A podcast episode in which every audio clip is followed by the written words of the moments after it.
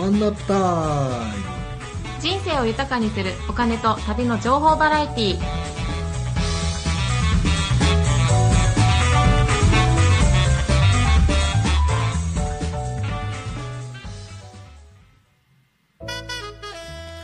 こんばんは。始まりました。ワンナップタイム。ナビゲーターの大浜彩子です。コバさんこんばんは 今めっちゃ気抜いてたでしょ。もどう。もはいこんばんは。始まりました。はい。ワンナップタイム。記念すべき8回目。コバさん始まりましたよ。イェイ。嬉しいね、8回目。はい。うん。ついに8回。ついに8回。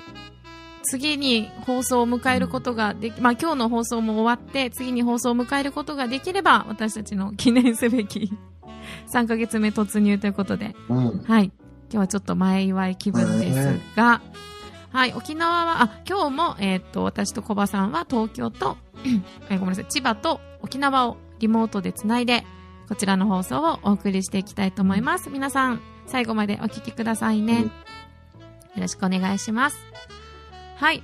えーっと、ワンナップタイム、そう、沖縄からお送りしてるんですが、やっぱりね、あの、沖縄が好きだよっていうことで聞いてくださる方もいらっしゃるかなと思っているので、まあ、沖縄の情報もね、少しずつお届けできたらいいなっていうふうに思っているんですが、そうだね、沖縄といえば、うーん、うんなんだろう、皆さん何を楽しみに来てくれるのかな？やっぱり食かな？食べ物とか。あとはまああ、気候じゃないの？気候？おー、うん沖縄の気候。そうだね。それで言うと、えっと、皆さんおすすめは、えー、ゴールデンウィークが明けて、まあ、梅雨なんですよ、沖縄って実はね、ゴールデンウィークは。梅雨に入っちゃってて、で、うん5月の少し後半ぐらいまで梅雨なんだけれども、そこから6月の中旬ぐらいまでって、すっごい最高の気候なのよ、一番。で、私は思っている。気温もいいし、あの、まあ、その、梅雨が明けたことで、少しこう湿気も取れてるし、うんで、あのーなんて言ったらいいかな、暑すぎないわけ。沖縄ってさ、本当に皆さん、あの、気をつけてください。日差しがやっぱり全然、本土、内地と違うので、あのー出るだけでも焼けちゃうんですよ、本当に。外にね、外に出てるだけでも焼けちゃうわけ。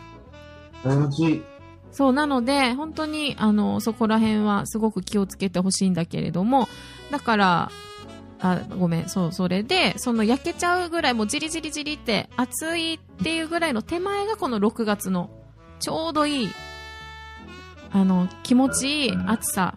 で、風もちゃんとそよぐ感じがして、すごくいい気持ちいい季節なので、でね、あともう一つはね、航空券がまだね、オフシーズンなの。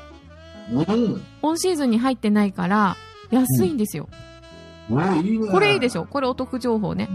で、6月の後半、もうほんと20日、22、3、25日ぐらい過ぎると、オンシーズンになるのかな？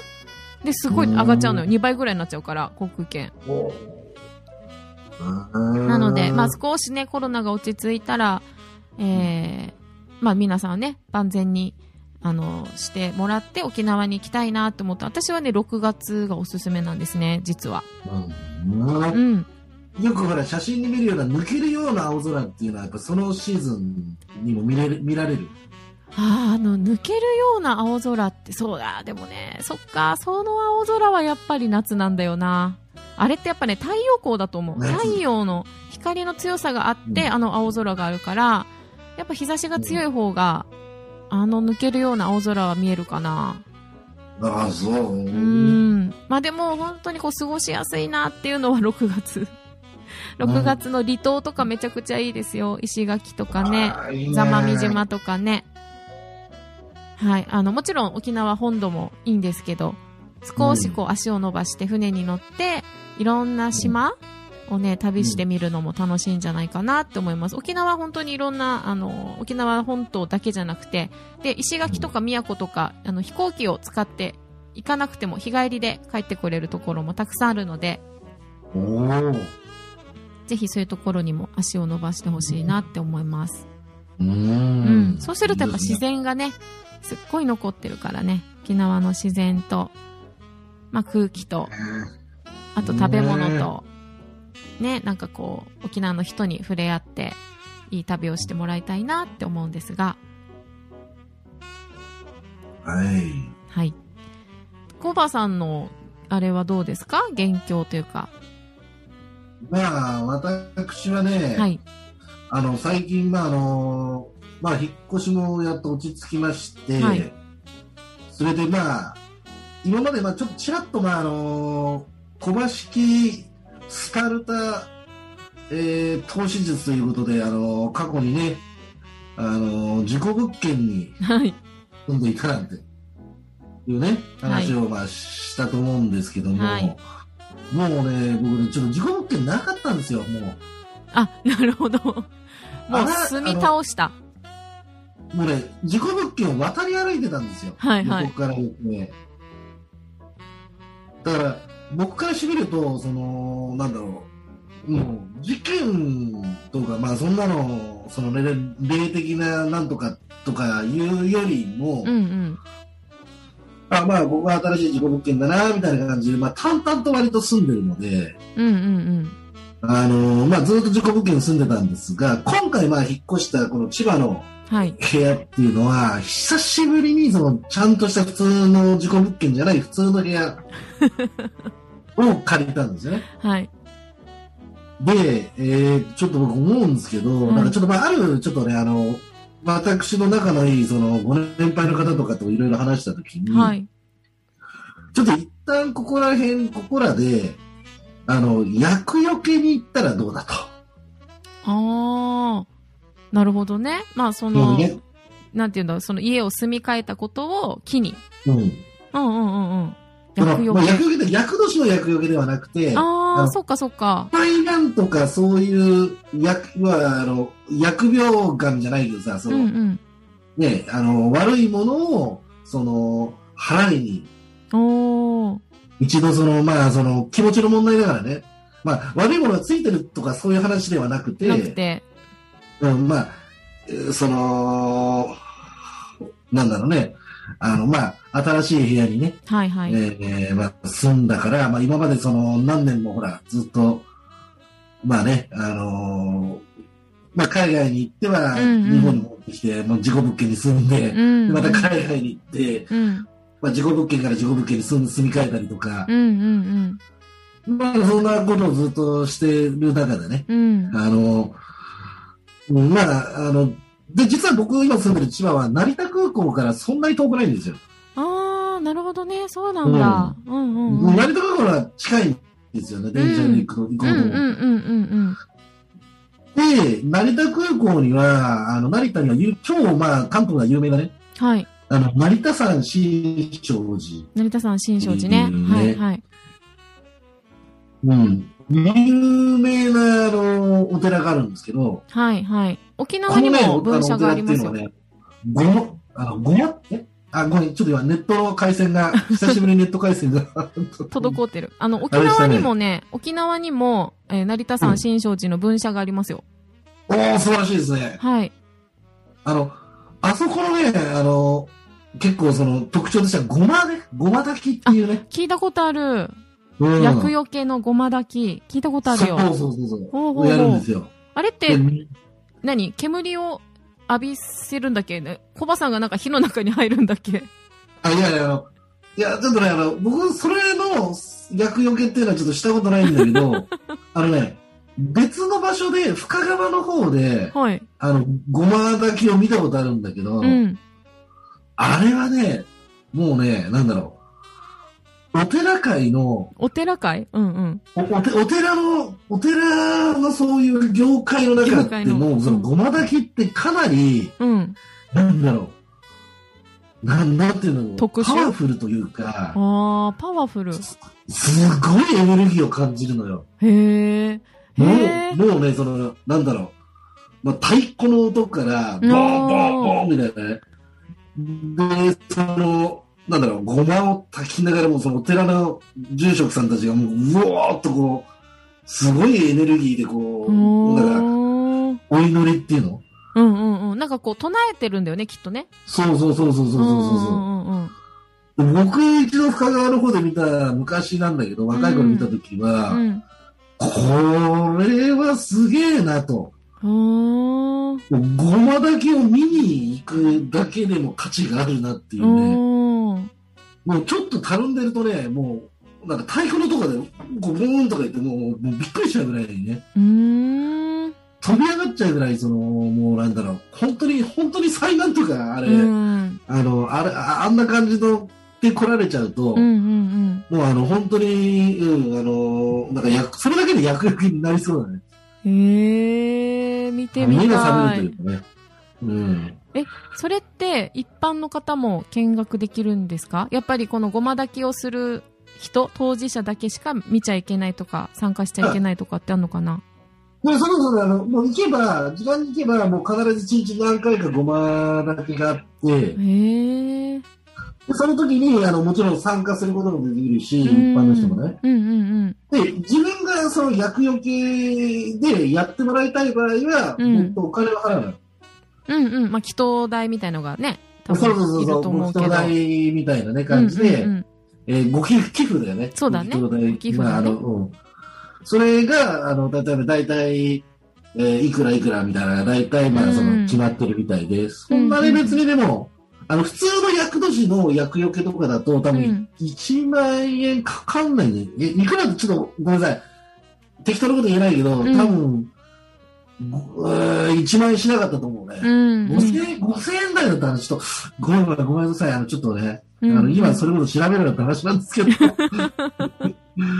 あのまあでも、ごまあ寄付代、ね、ご寄付だから、うん。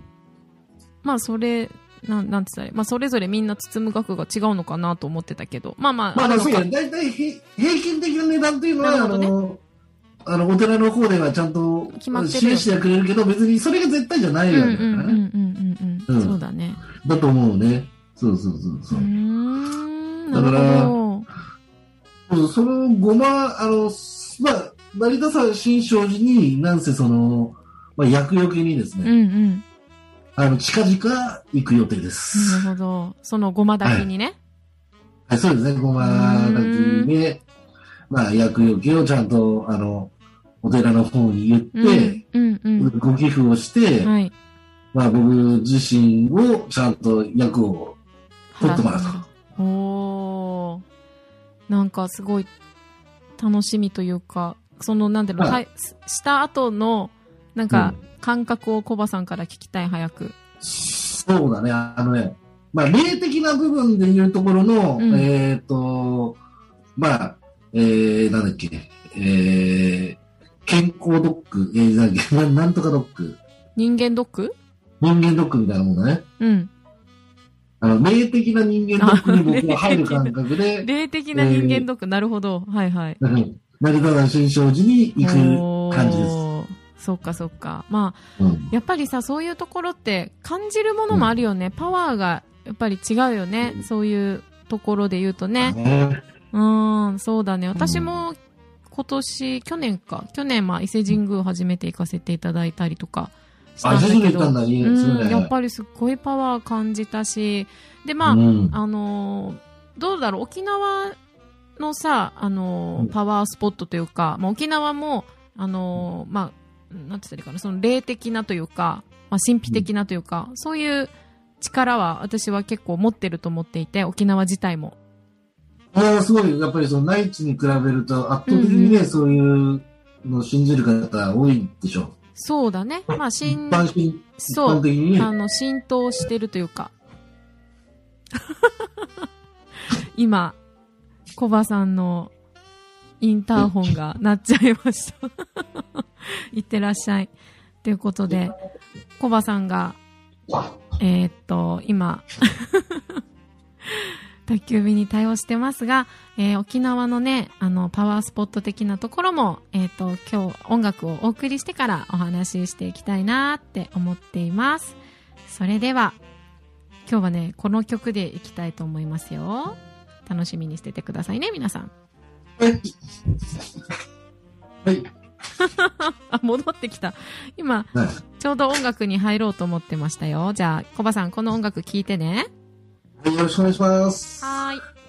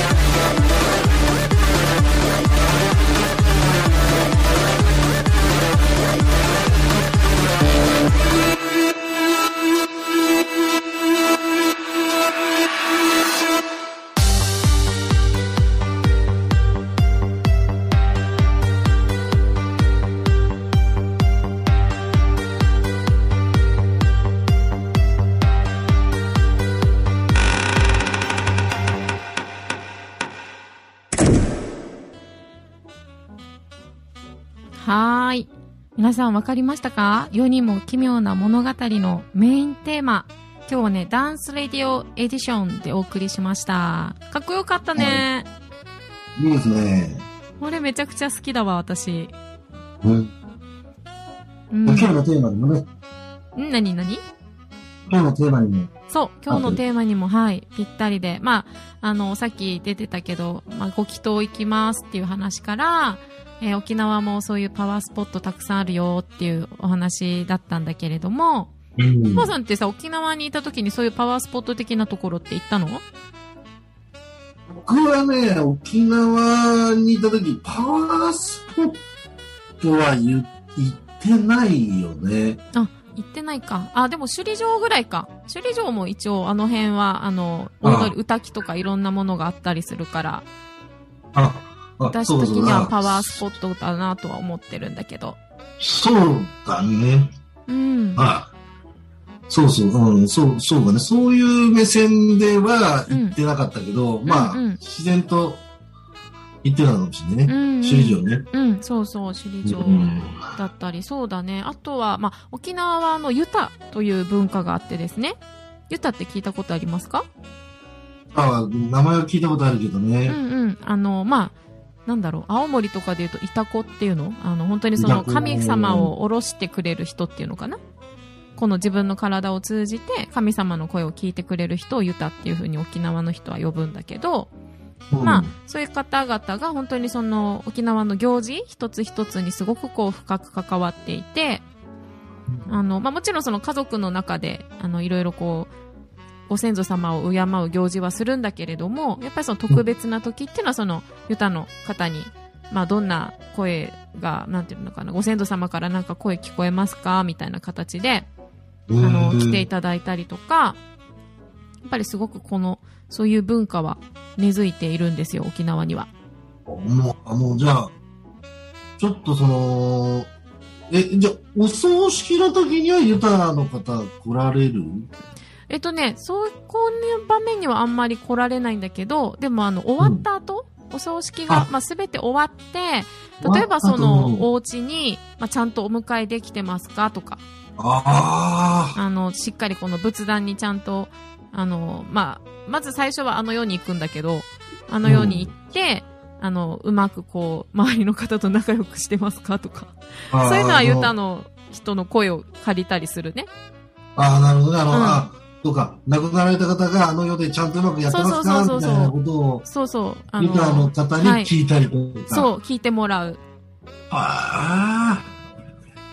っていうのはやりますね。はい。とか、まあ、まあ定期的にそのユタの方の力を借りて、まあ本当にそのご先祖様の声を聞くっていうご家庭もあると思うし、うちはそういう家じゃなかったんだけど、本当にそう、家々によって違ったりするんですよね、付き合い方っていうのは。で、そのユタの方々を、まあ、神の人っていうふうに呼ぶんですけど、私たちは神んちゅ。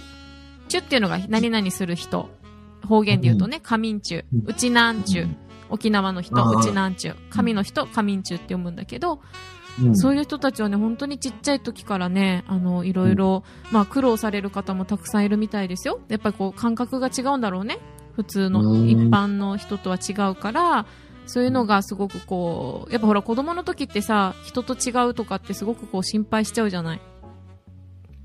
何かね、違う能力があるとかって多分すごく大変なんだろうなって思うんだけど、そうそうそうそう、多分そういうのがもう日常茶飯事だから、やっぱりこう普通の方とはね、感覚が違うんじゃないかなと思うんですけど、霊感が研ぎ澄まされてるね。そうそうそうそうそう。で、だから、あの逆に言うと、その、沖縄のパワースポットで言われてると、ところで言うと、えー、なんだっけ、あそこ。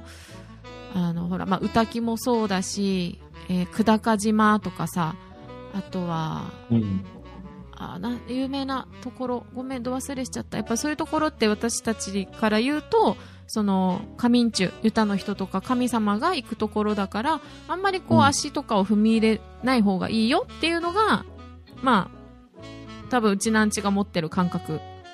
うん。うん。そうそうそう。なので、そうそうそう。あまあ、うん。